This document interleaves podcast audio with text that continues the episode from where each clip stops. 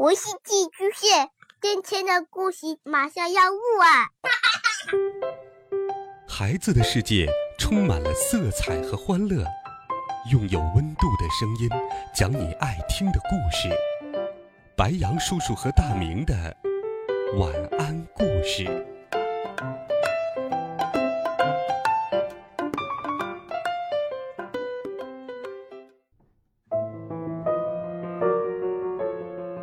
小朋友们、同学们，大家好，欢迎收听白羊叔叔讲故事。欢迎你给白羊叔叔点赞、留言、分享。今天，白羊叔叔继续给你准备了《神探猫破案冒险集》的好听故事，一起来听《狱中探秘》第七集《飞舞的纸片》。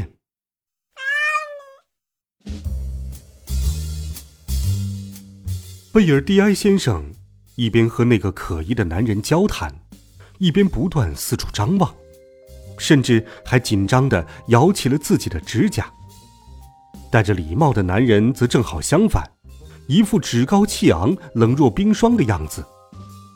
四只猫交换了眼神，此刻出现在他们面前的，会不会是等待分赃的两位同谋呢？他们决定查明真相。于是就在附近的一堆大盒子后头隐藏了起来。所以，贝尔迪埃鬼鬼祟祟的说道：“我们的这个小问题最后解决了吗？”戴着礼帽的男人重重点了点头。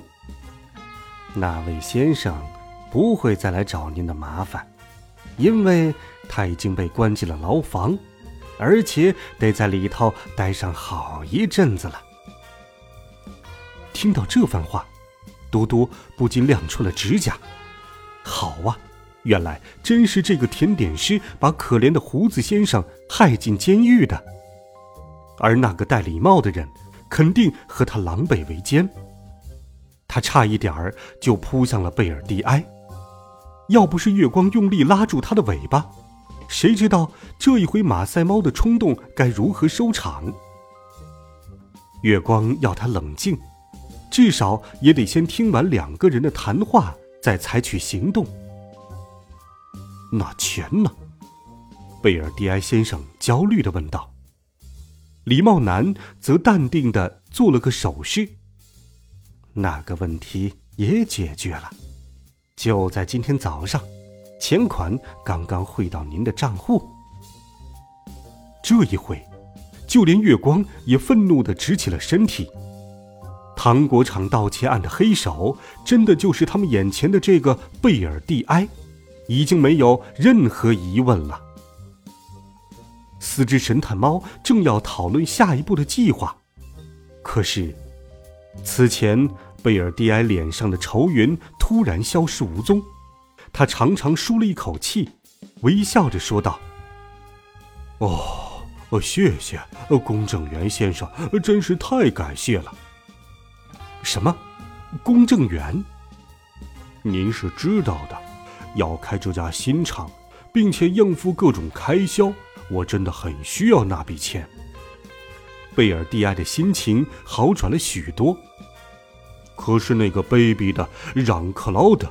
却对遗嘱的有效性提出了异议，硬生生夺走属于我的那份遗产，真该死！因为那个家伙，我都已经一周没有合眼了。这时，礼帽男从口袋里掏出一封信，交到了贝尔蒂埃的手里。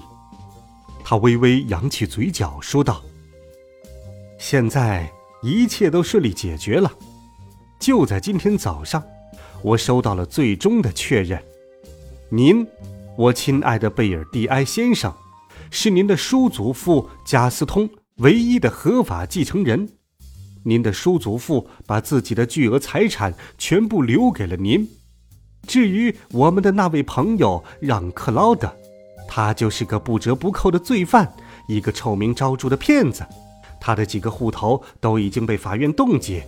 能把他交到警方手里，真是一大幸事。听到这里，四只猫差点因为吃惊而叫了出来。什么罪犯呢？贝尔蒂埃先生根本没有偷窃罗兰的保险箱，他明明是收到了一笔可观的遗产。至于李茂南口中那个犯人，也不是胡子先生，而是一个冒充死者亲戚的大骗子。总之，他们的调查又得从零开始了。因为失望，约瑟芬不禁垂下了胡须。妙儿，这下没有其他选择了，我们只能再一次回到罗兰糖果店。喵，必须如此。月光一点没有放弃的意思，而且你们仔细想想，到现在为止，我们都还没有调查过犯罪现场，也就是存放保险箱的那间办公室。也许解开谜团的钥匙就是在那个地方。不过，当他们第三次出现在糖果店前的时候，才意识到，夜幕马上要降临了。夕阳西沉，仿佛是被平静的塞纳河水吞没了一般。路灯一盏接着一盏亮起，仿佛这座城市里的点点繁星。喵儿，我的猫呀！多多注视着糖果店的入口，咕哝道：“你们快看，大门已经关上了，卷帘门也放下了。这下我们只能等到明天早上了。”喵，等等！约瑟芬突然睁大了眼睛。你们看，工厂的正门确实已经关闭，可是仓库那头的边门却伴随着一记吱嘎声打开了。原来是一辆卡车，它运载着当天最后一批需要发送的货物，正准备离开。晚安，弗朗索瓦。司机把手伸出了窗外。明天见，卢线。一个穿着夜班保安制服的男人一边回答，一边准备重新拴上仓库大门。保安注视着卡车消失在街尾，却没有注意到，四只敏捷的猫咪已经悄悄跨过门槛，在黑暗中开始了奔跑。此刻的糖果店已完全笼罩在一片黑暗之中，糖果的气味滞留在闭塞的空间里，仿佛一团甜腻的浓雾。在这样的夜色中，工厂里的各种机器仿佛全都变成了一尊尊巨大的雕塑，显得有些阴森。喵，真是个恐怖的地方呢。鹏鹏小声说道：“难道？”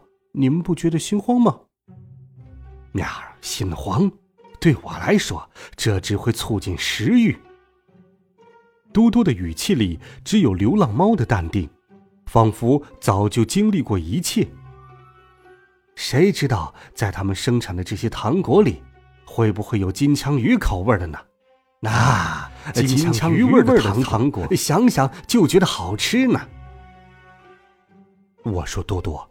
你能不能别乱吼乱叫的，好好开始调查呀？月光冷冷的说道。就和那天下午一样，四只猫咪爬上了二楼，可这一回，他们直接冲向了办公室，并从罗兰先生的那间开始调查起来。糖果店老板的办公室干净又整洁，保险箱就在其中的一面墙上，看起来相当结实。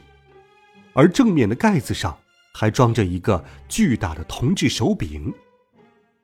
面儿，打开这个庞然大物的人肯定知道密码。嘟嘟小心触碰着保险箱，俨然一个经验老道的入室盗窃犯。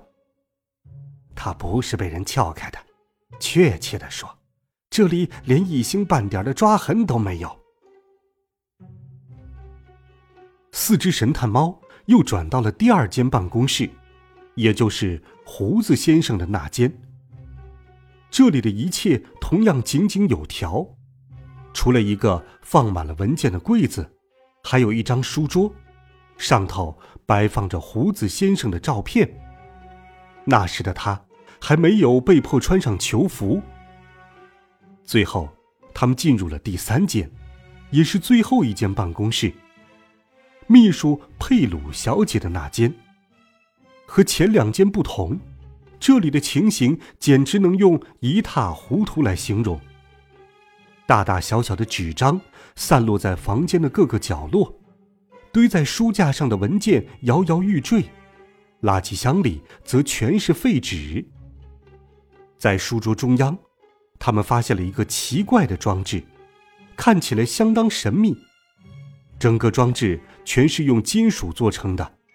前面装着好多个按钮，而每一个按钮上又刻着一个不同的字母。一张洁白无瑕的纸卷在了他的头部，很是显眼。我的猫呀！鹏鹏瞪大了双眼，忍不住惊叫起来：“这是什么玩意儿呀？”喵，是台打字机了。约瑟芬回答道：“在他主人的家里也有一台。”暹罗猫跳上书桌，将爪子小心翼翼放在了其中一个按钮上。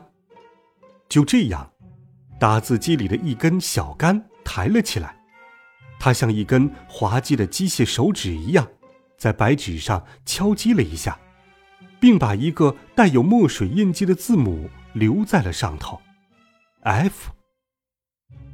我的猫呀，就像变魔术一样呢！鹏鹏看得入迷，忍不住惊叹起来。月光打断了他们。这里乱成这样，肯定需要好久时间呢。多多、月光和约瑟芬开始四处寻找。房间里虽然一团漆黑，但和所有猫咪一样，他们在黑暗中能看得一清二楚。只有好奇的鹏鹏。仍然被那台打字机深深吸引，根本不愿离开。小家伙突然抬起爪子，战战兢兢地敲下了一个按键。伴随着他的动作，白纸上出现了第二个字母 “B”。小猫又尝试了另一个按键，打出了一个漂亮的 “A”。啊，简直难以置信！就这样。小鹏鹏越试越来劲儿，开始挥动起爪子，胡乱按下了好多个按键。当一连串的字母终于占据了整整一行的空间之后，打字机发出了一声清脆的“叮”。听到这声突如其来的声音，鹏鹏不禁被吓得跳了起来。于是他先滑到了一旁的印台上，接着又抓住印台栽向了地板。最后一头落进了废纸篓。喵儿，你在搞什么鬼，臭小子！多多责备道：“我们来这里是为了调查，不是来玩的。”对，对不起。鹏鹏自责的嘟囔道。说完，他便纵身跳出了纸篓。可是，就在他向外跳跃的同时，也把整个纸篓都翻了过来。废纸就这样散落到办公室的地毯上。月光无奈的叹了口气，但就在这时，他的目光被某个东西吸引了过去。确切的说，那是之前被扔进纸篓的一张纸。喵，等一下！月光边说边仔细查看起那张纸，他把纸拿了起来。用爪子将它铺平在地板上。纸上有一大块灰色的污迹。喵，等等！约瑟芬叫了起来：“这好像是古老的石墨把戏。”鹏鹏、多多和月光纷纷向他投去了疑惑的目光。好了，孩子们，这一集好听的故事，白羊叔叔就给你讲到这里。温暖讲述，为爱发声。每天，白羊叔叔讲故事都会陪伴在你的身旁。我们明天见，晚安，好梦。